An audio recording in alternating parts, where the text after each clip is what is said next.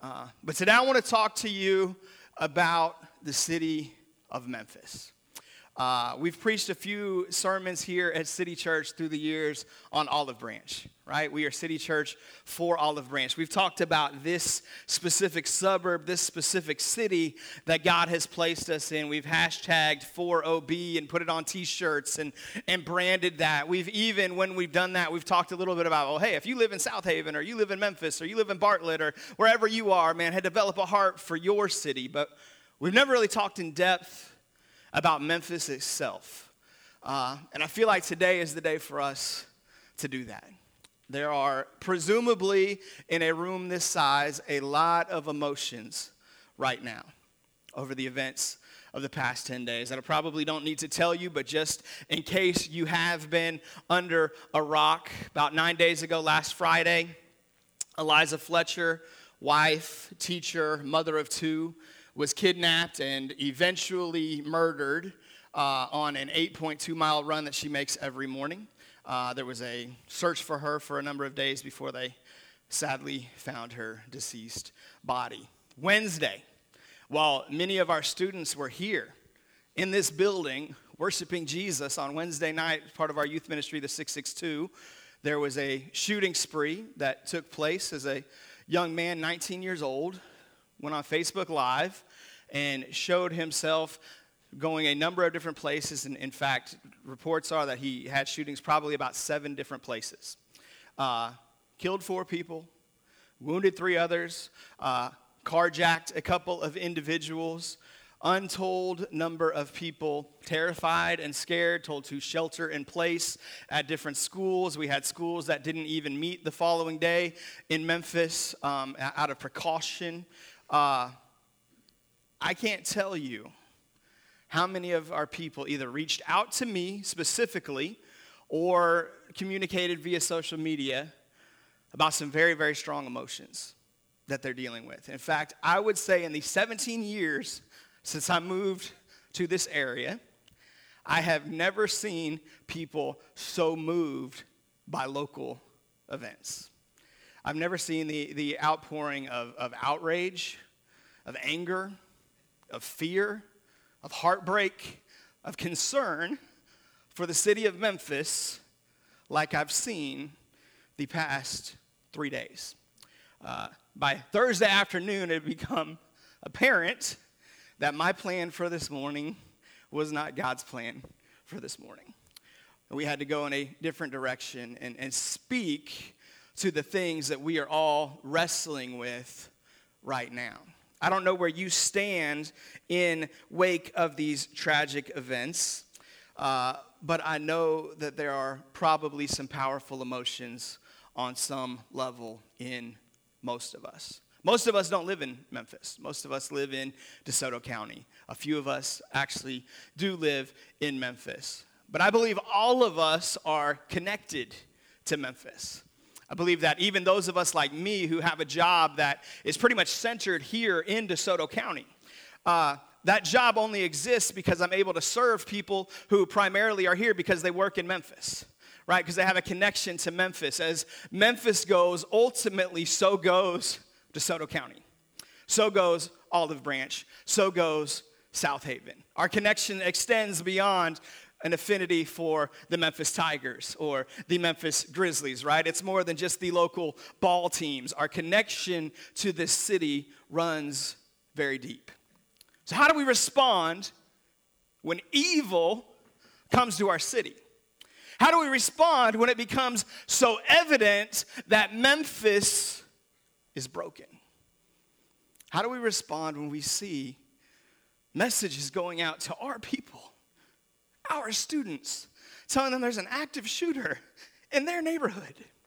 How do we respond when we find out that, that what's happened in Memphis has actually come into DeSoto County as the shooter did on Wednesday? Right? The things that happen there are eventually going to happen here in general, but on Wednesday, it literally transitioned across state lines, across city limits into our county. How are we called to respond? Well, I believe that we all have had emotional reactions, and I don't mean to invalidate any of those reactions. Um, I, I, think that those reactions are very human and very natural. Uh, but I want to point us to the Word of God. How would the Word of God call us to respond to a broken city? So this morning, I want to share with you four biblical responses to the brokenness of Memphis. This is, again, as I, say, oftentimes not an exhaustive list. This isn't the only four ways we should respond, but I believe that these are four important responses, four ways that, that God would cause our heart to move in the midst of a very broken season with a very broken city. The first biblical response I would point you to today is that we must respond lovingly.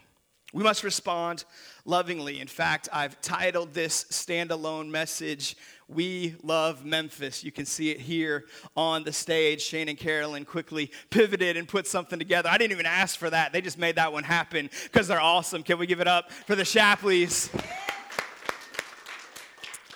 Uh, I titled this message, We Love Memphis. For some of us, that is a statement of faith right now. Some of us can't honestly say we love Memphis right now. Some of us are, are angry.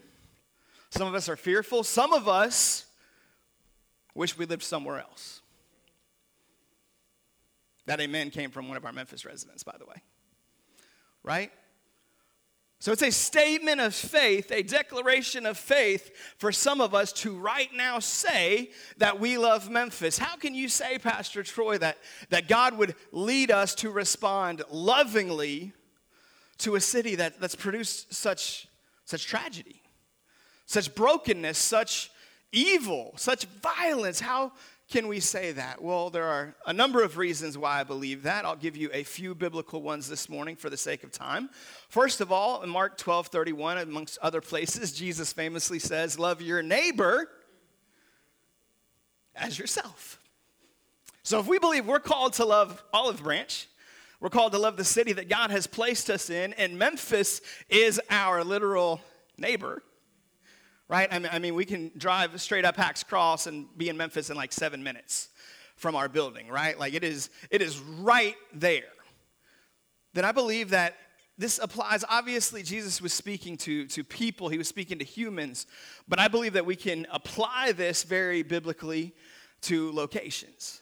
We're called to love our neighbor as ourselves. For some of you, that's yourself. You live in Memphis. You are Memphis. You are Memphians.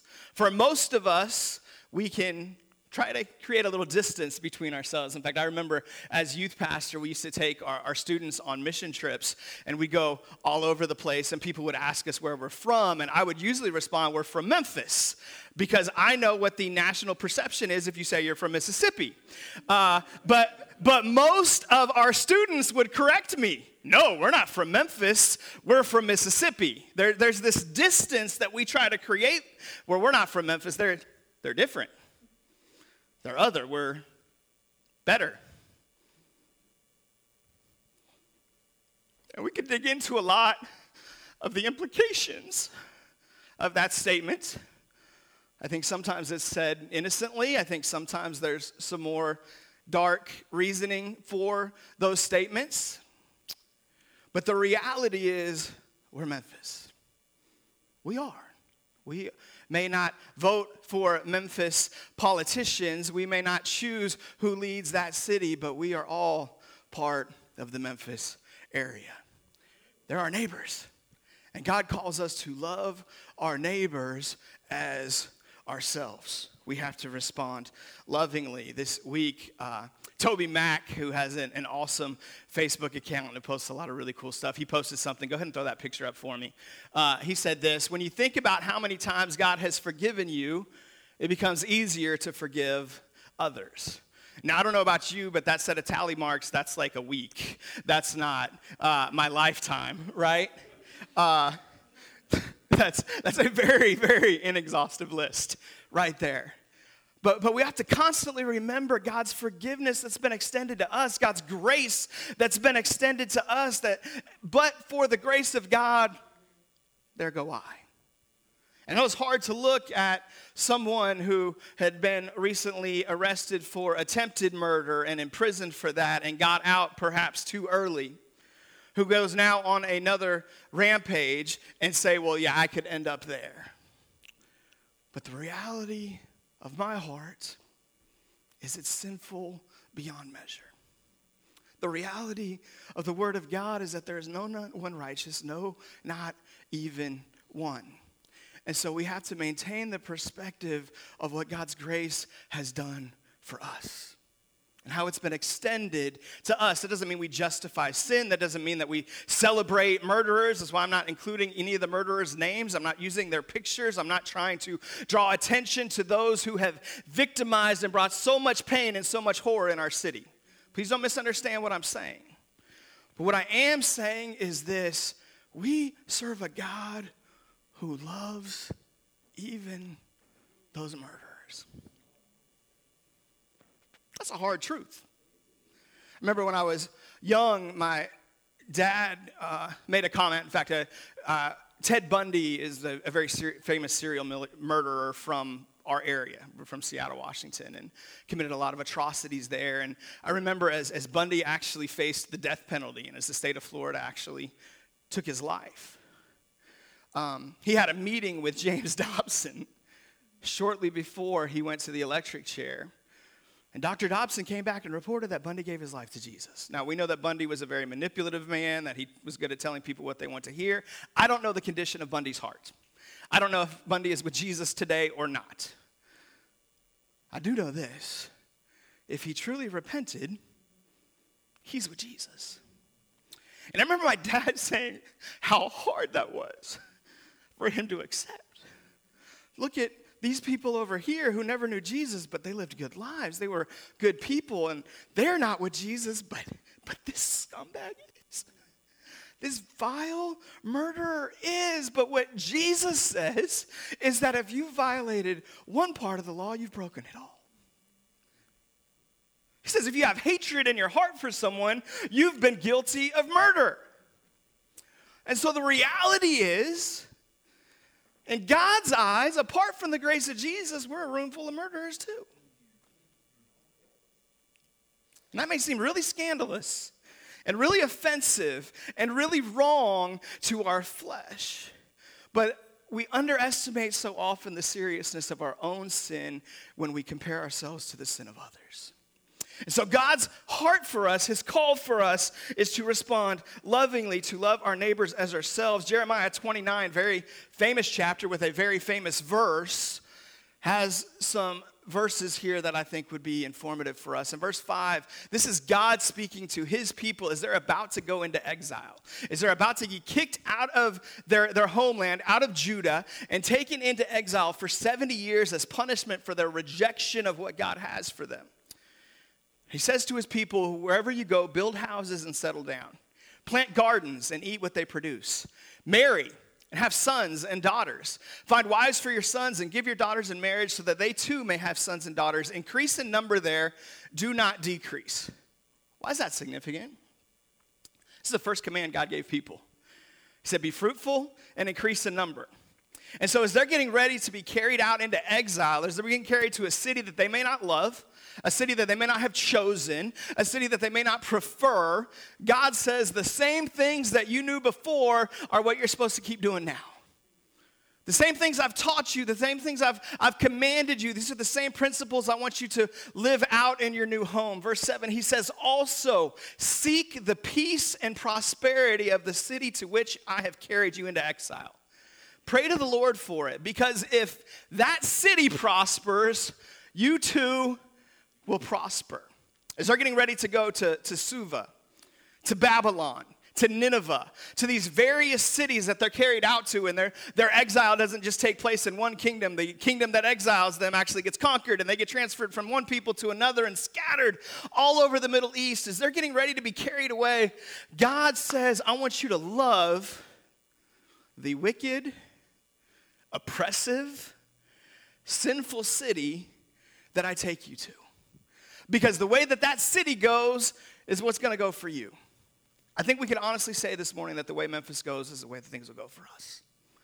right? That, that Memphis is always going to have a deep impact on us. And so, whether this was the city of your first choice, whether God brought you here from somewhere else, like He did me, or you were born and raised here and bred here, the call is the same. We're called to seek the prosperity of the city which God has placed us in. That's why we call ourselves City Church for Olive Branch, right? But by extension, today we're City Church for Memphis, right?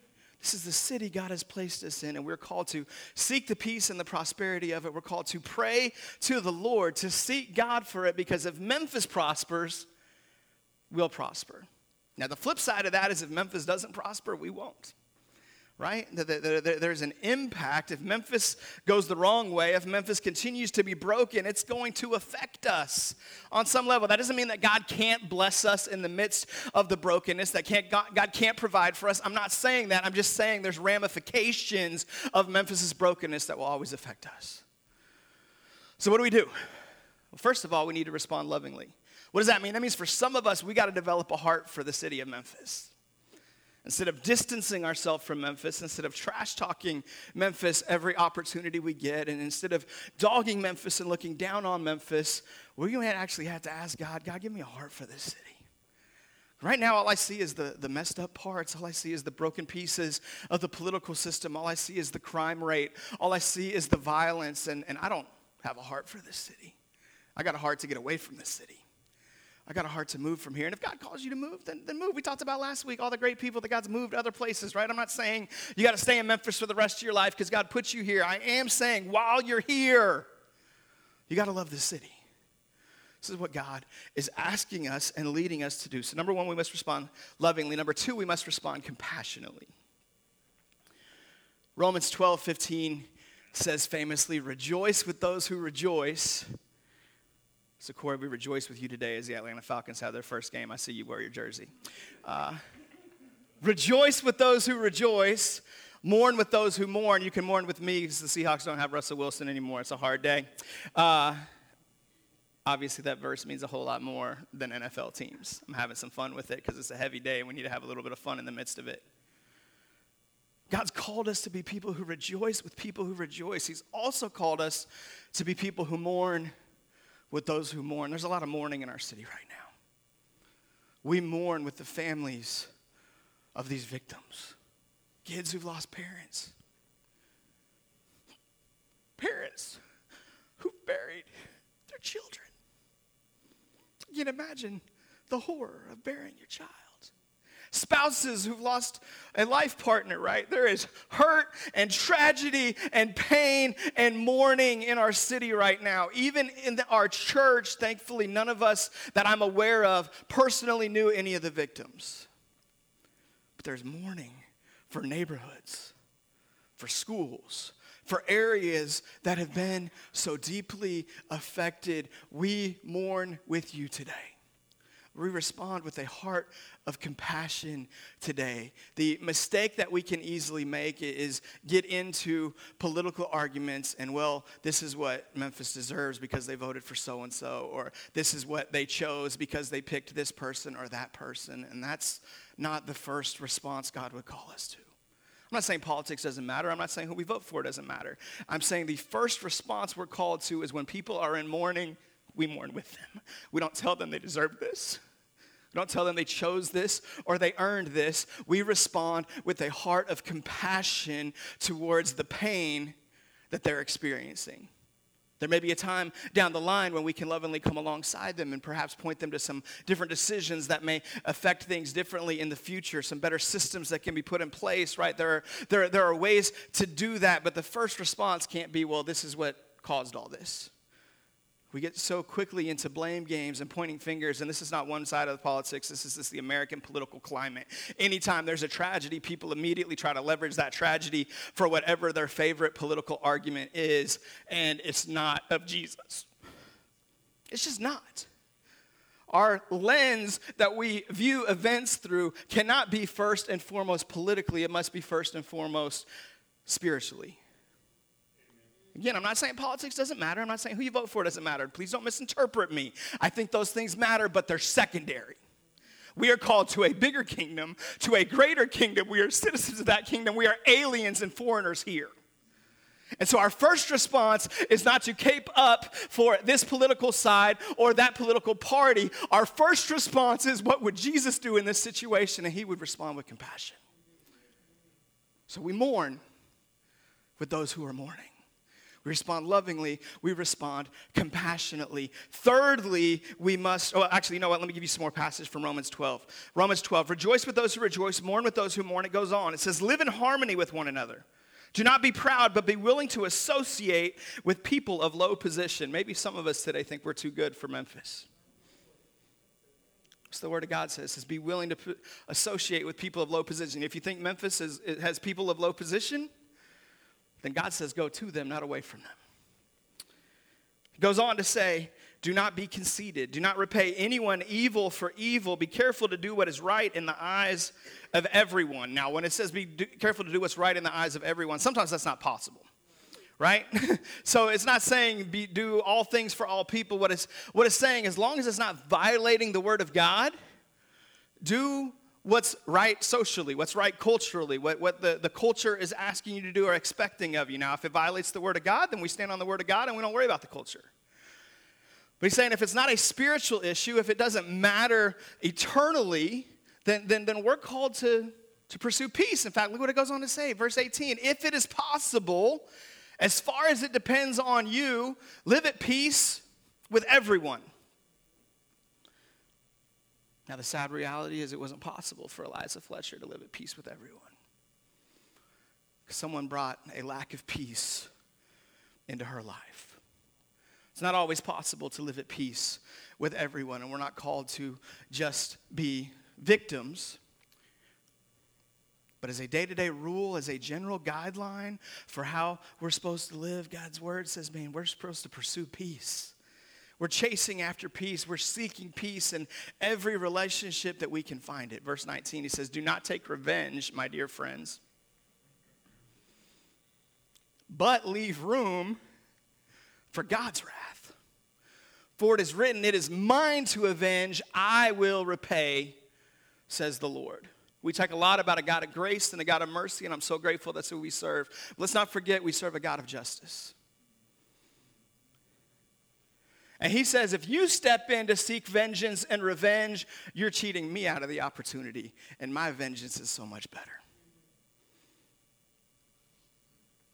In fact, it goes on to say, verse 20, on the contrary, so rather than seeking revenge, what are we called to do?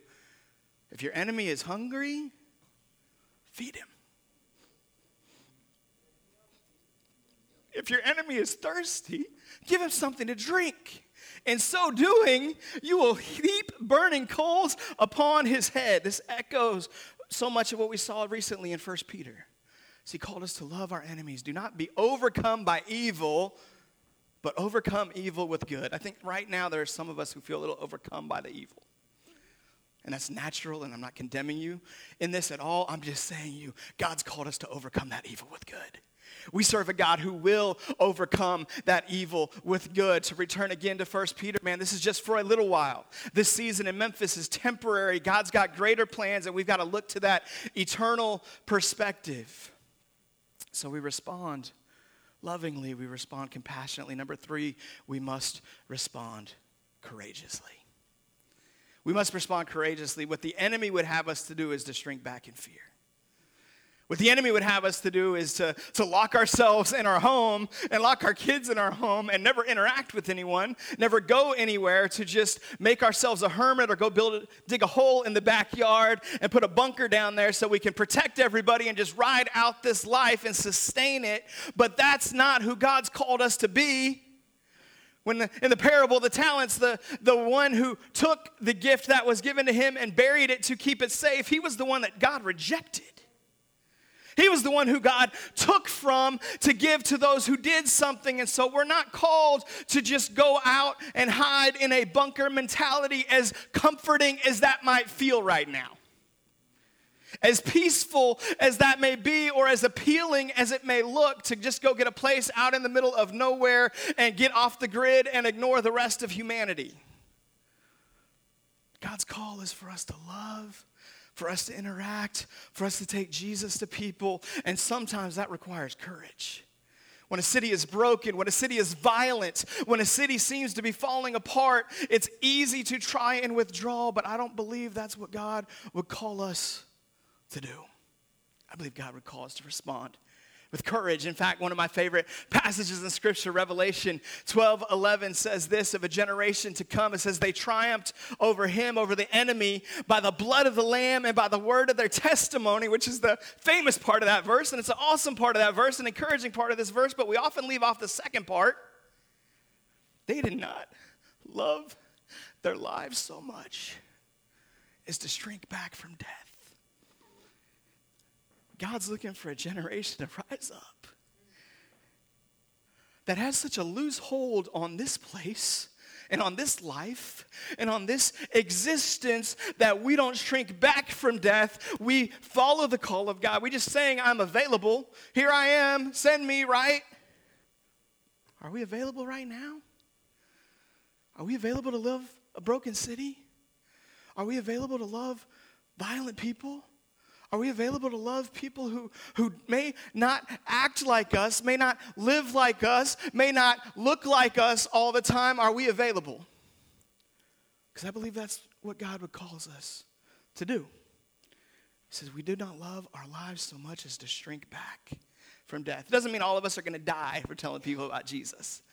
In fact, I think the chances are most of us in the room aren't. Statistically, Memphis may be an, a very unsafe place compared to some other places, but it's also statistically very unlikely that most of us are ever going to experience this kind of violence in our own life, right? Most of us are probably going to be fine, but even if we're not, the eternal perspective is that we're going to respond courageously we're going to go to those who are hurting, to those who are broken, to those who don't always have it all together. So we respond lovingly, respond compassionately, we respond courageously, and then fourth, we must respond prayerfully. Jeremiah 29 7, we already saw it, but to reiterate, says this it says, Also seek the peace and the prosperity of the city to which I have carried you into exile. Pray to the Lord for it. Pray to the Lord for what? Not for peace, not for prosperity. Pray to the Lord for the city. Ultimately, pray to the Lord for the peace and prosperity of the city. Because if the city prospers, you too will prosper. We could take some liberties with Jeremiah 29 today and just insert Memphis in there. Seek the peace and prosperity of Memphis, to which I have carried you to. Pray to the Lord for Memphis, because if Memphis prospers, you too will prosper. We're going to do something a little different today we're going to do some audience participation rather than me just teaching and preaching and telling you to pray. And maybe I pray at the end of service and everybody goes out and we hit Mexican for lunch and then we go watch our favorite NFL team and we move on and maybe we shed a few tears and we had a little bit of emotions at church and cool. We're going to pray for Memphis. So here's what I'm going to ask you to do as we prepare, not really to close, but to transition our service. I'm going to ask you to stand up. And I'm going to call you to get into groups of three to five people, and that's not a hard and fast three to five. If you got two or you got six, you're not going to hell, okay? Uh, we're shooting for, for three to five, and we're going to pray for Memphis. We're not just going to listen to someone on a platform pray. The city needs too much prayer right now.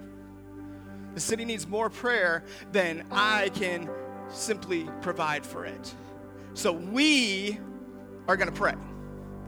And so I want to empower you as, as if everybody in your group is comfortable, I want all of you to take some turns and pray out loud for our city. If, if some of us, man, like, this is my first time at City Church, I don't know what I signed up for, I don't pray, you're good. Nobody's judging you, nobody's looking down on you. But it's your city too. So I would ask, man, that, that you would participate, that you would go before God on behalf of this city, that we would seek the peace and the prosperity of Memphis. So we're going to take a few minutes to do exactly that. So I'm going to ask all of us to, to, to grab somebody, to get with somebody, and to go before God for this city.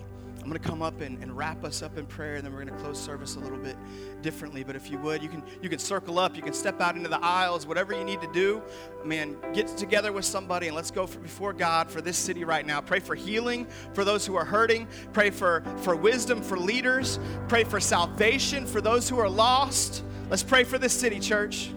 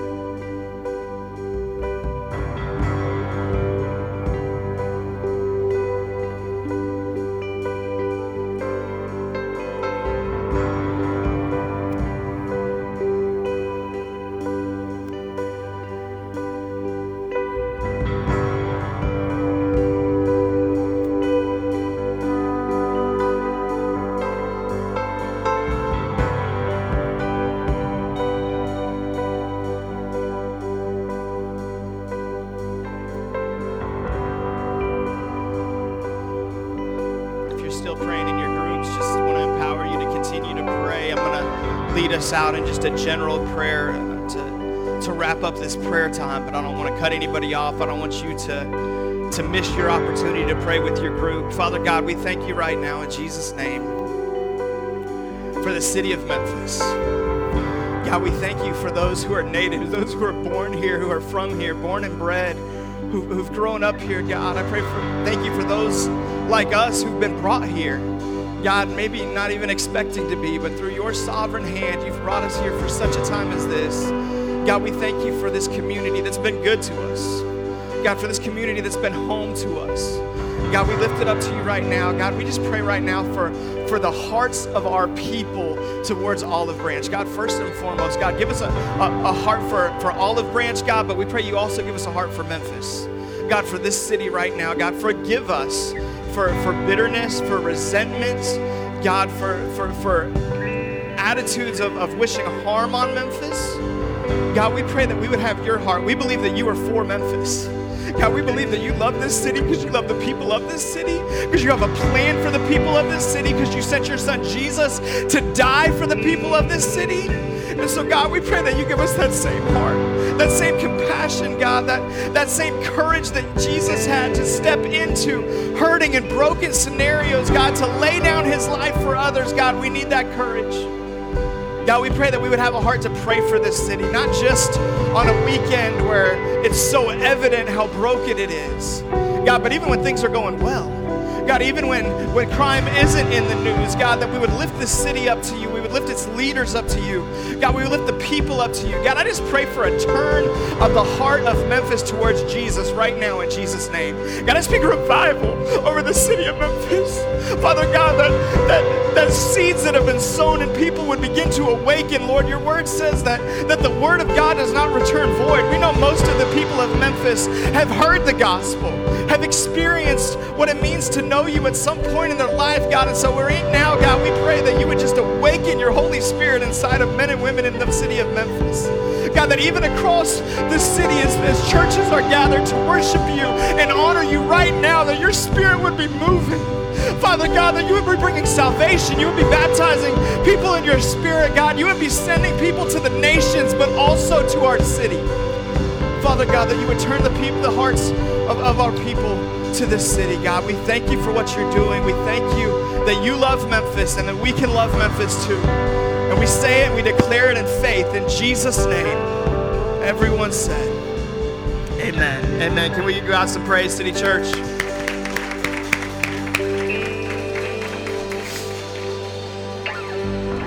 Guys, we're going to wrap our service up a, a, little bit differently today. I asked our worship team to prepare a, another song. It's very rarely we do five songs in a Sunday, but it's, it's a special Sunday. Um, they're going to sing a song called The Blessing. And this song is rooted in Scripture. It's, it's the blessing of the Word of God, that God would speak over us. And so they're going to sing it over, over you and your kids. I know many of us right now, we're worried about our kids worried about our families, worried about, man, what's going to happen as they grow up in a city with so much violence. So I want you to sing it over your kids and declare that they're blessed, that, that angels are going before them and behind them and above them and beneath them and everywhere that they go. But I want you to extend it beyond just the personal application today as well. And I want you to sing this over this city. I want us to pronounce a blessing over Memphis. God says that we are blessed to be a blessing. And so, the same way that He would pronounce this blessing over us this morning, I believe we can pronounce it over the city. We can pronounce it over civic leaders, over, over police officers who put their lives on the line to bring this guy to justice, right? Over, over men and women who, who, who are hurting this morning, who are broken this morning, who are mourning this morning. We're going to pronounce a blessing over the city of Memphis. So I want to empower you to sing. If you don't know the song, the words will be on the screen. It's pretty simple. If you do know the song, man, sing it from your heart. Man, even close your eyes and stretch your hands to heaven. We're going to speak a blessing over our families and over the city of Memphis today. Amen? Would you join us, church?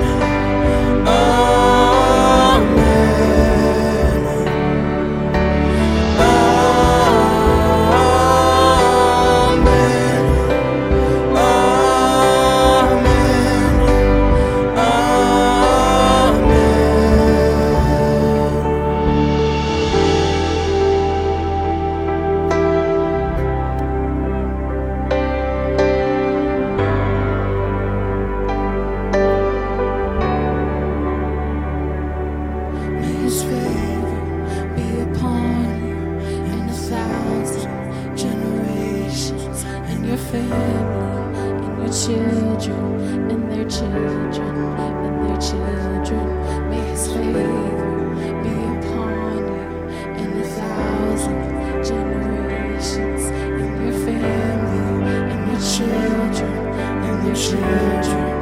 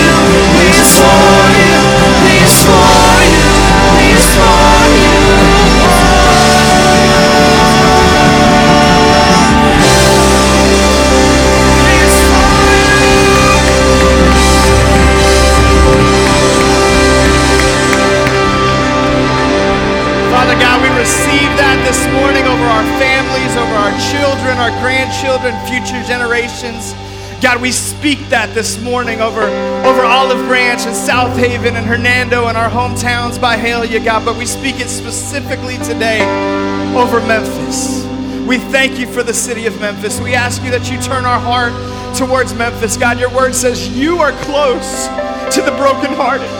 So we believe, God, that your heart is turned to Memphis right now. Your face is turned towards Memphis this morning. And so we ask that you would you would bless Memphis, God, that you would prosper Memphis, you would bring peace to Memphis. God, we just speak an end to violence right now in Jesus' name. We just rebuke the plans of the enemy to continue to, to stir up death, to stir up abduction and violence. God, we rebuke it in Jesus' name. We rebuke copycats. We rebuke others who would try to make a name for themselves to, to piggyback off of what has happened, God, and we speak peace and prosperity over the city of Memphis. And we thank you, God, for what you're going to do. It's in Jesus' name we pray. Everyone said, Amen. Amen. Let's give God some praise, church.